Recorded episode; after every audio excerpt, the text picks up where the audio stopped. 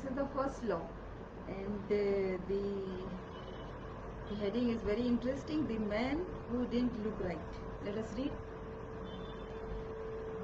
the psychologist Gary Klein once told me a story about a woman who attended a family gathering. She had spent years working as a paramedic and upon arriving at the event took one look at her father-in-law and got very concerned. I don't like the way he, you look, she said. Her father-in-law, who was feeling perfectly fine, jokingly replied, Well, I don't like your looks either. No, she insisted. You need to go to the hospital now.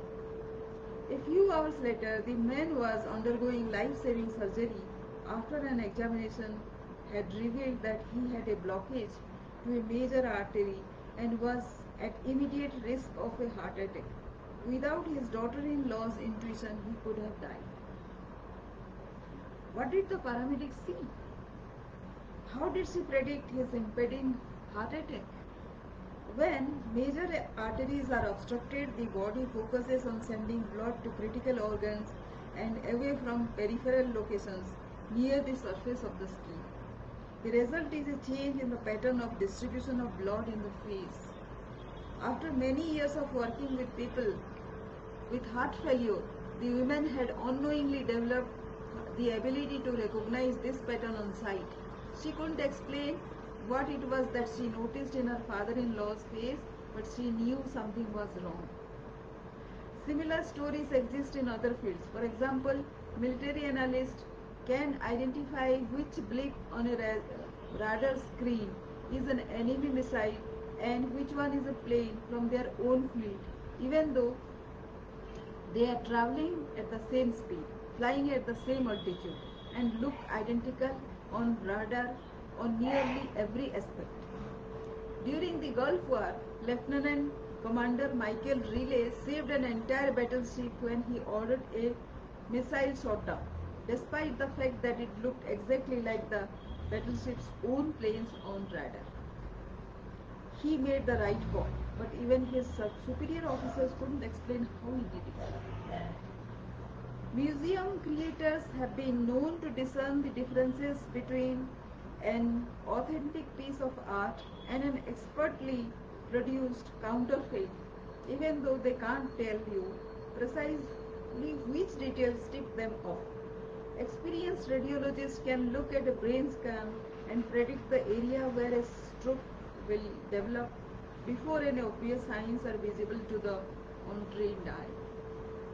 I have even heard of hairdressers noticing whether a client is pregnant based only on the feel of her hair. The human brain is a prediction machine.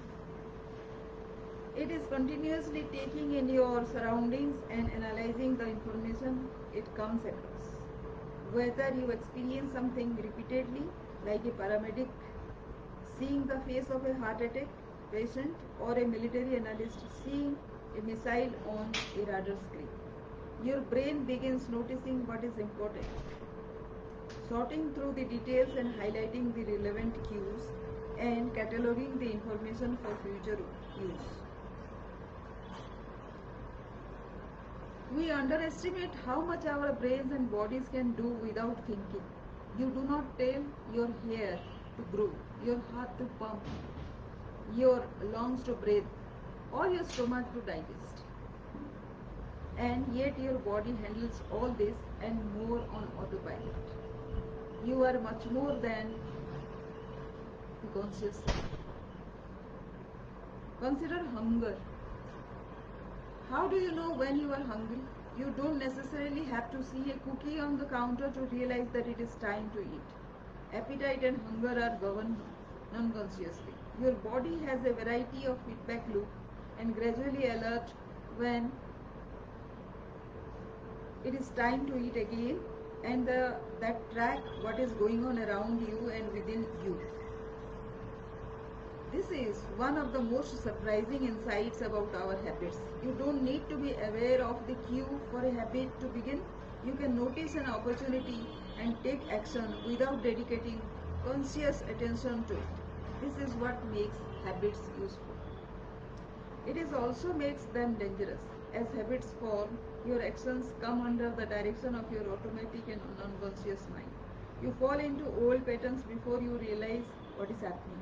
Unless someone points it out, you may not notice that you cover your mouth with your hand wherever, whenever you laugh, that you apologize before asking a question, or that you have a habit of finishing other people's sentences.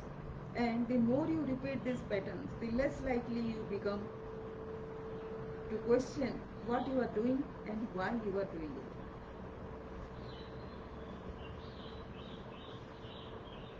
The habits scorecard. The Japanese railway system is regarded as one of the best in the world.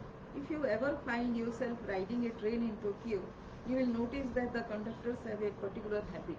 At each operator runs the train, they proceed through a ritual of pointing at different objects and calling out commands. When the train approaches a signal, the operator will point at it and say, signal it green. As the train pulls into and out of each station, the operator will point at the speedometer and call out the exact speed. When it is time to leave, the operator will point at the timetable and state the time. Out on the platform, other employees are performing similar actions. Before each train de- departs, staff members will point along the edge of the platform and declare, all clear. Every detail is identified, pointed at, and named aloud. This process, known as pointing and calling, is a safety system designed to reduce mistakes. It seems silly, but it works incredibly well. The MTA subway station in New York City adopted a modified version of this point only, and within two years of implementation, incidents of incorrectly berthed subways fell by 70%, 57%. Pointing and calling is so effective because it raises the level of awareness from a non-conscious habit to a more conscious level. One of our greatest challenges in challenging habit is maintaining awareness and what we are actually doing. This helps why the consequences of bad habits can sneak up on us. We need a point and call system for our uh, personal lives. That, that is the origin of the habit scorecard, which is a simple exercise you can use to become more aware of your behavior. To create your own, make a list of your daily habits. Here is a sample of where your list might start.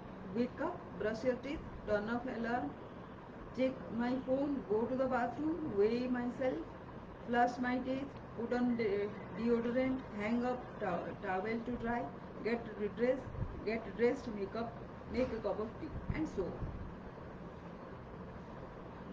Scoring your habits can be a bit more complex for another reason as well. The habits, the labels good habit and bad habit are slightly inaccurate.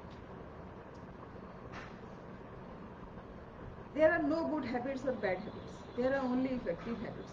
That is, effective of solving problems. If you are still having trouble determining how to rate a particular habit, here is a question I like to use. Does this behavior help me become the type of person I wish to be? Does this habit cast a vote for or against my desired identity?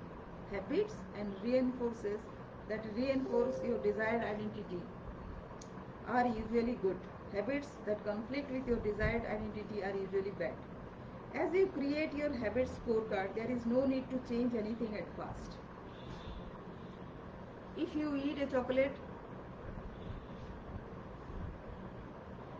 bar every morning, acknowledge it, almost as if you were watching someone else. Oh, how interesting that they would do such a thing. If you binge it simply notice and you are eating more calories than you should. If you waste time online notice that you are spending your life in a way that you do not want. The process of behavior change always start with awareness. Strategies like pointing and calling and the habit scorecard are focused on getting you to, to reorganize your habits and acknowledge the cues that trigger them, which makes it possible to respond in a way that befits you. So, the summary of this chapter is With enough practice, your brain will pick up on the cues that predict certain outcomes without consciously thinking about it. Once our habits become automatic, we stop paying attention to what we are doing. The process of behavior change always starts with awareness. You need to be aware of your habits before you can change. Pointing and calling raises your level of awareness from a non-conscious habit to a more conscious level by verbalizing your actions. The habit scorecard is a simple exercise you can use to become more aware of your behavior. So that uh, completes our uh, chapter 4. Thank you for watching.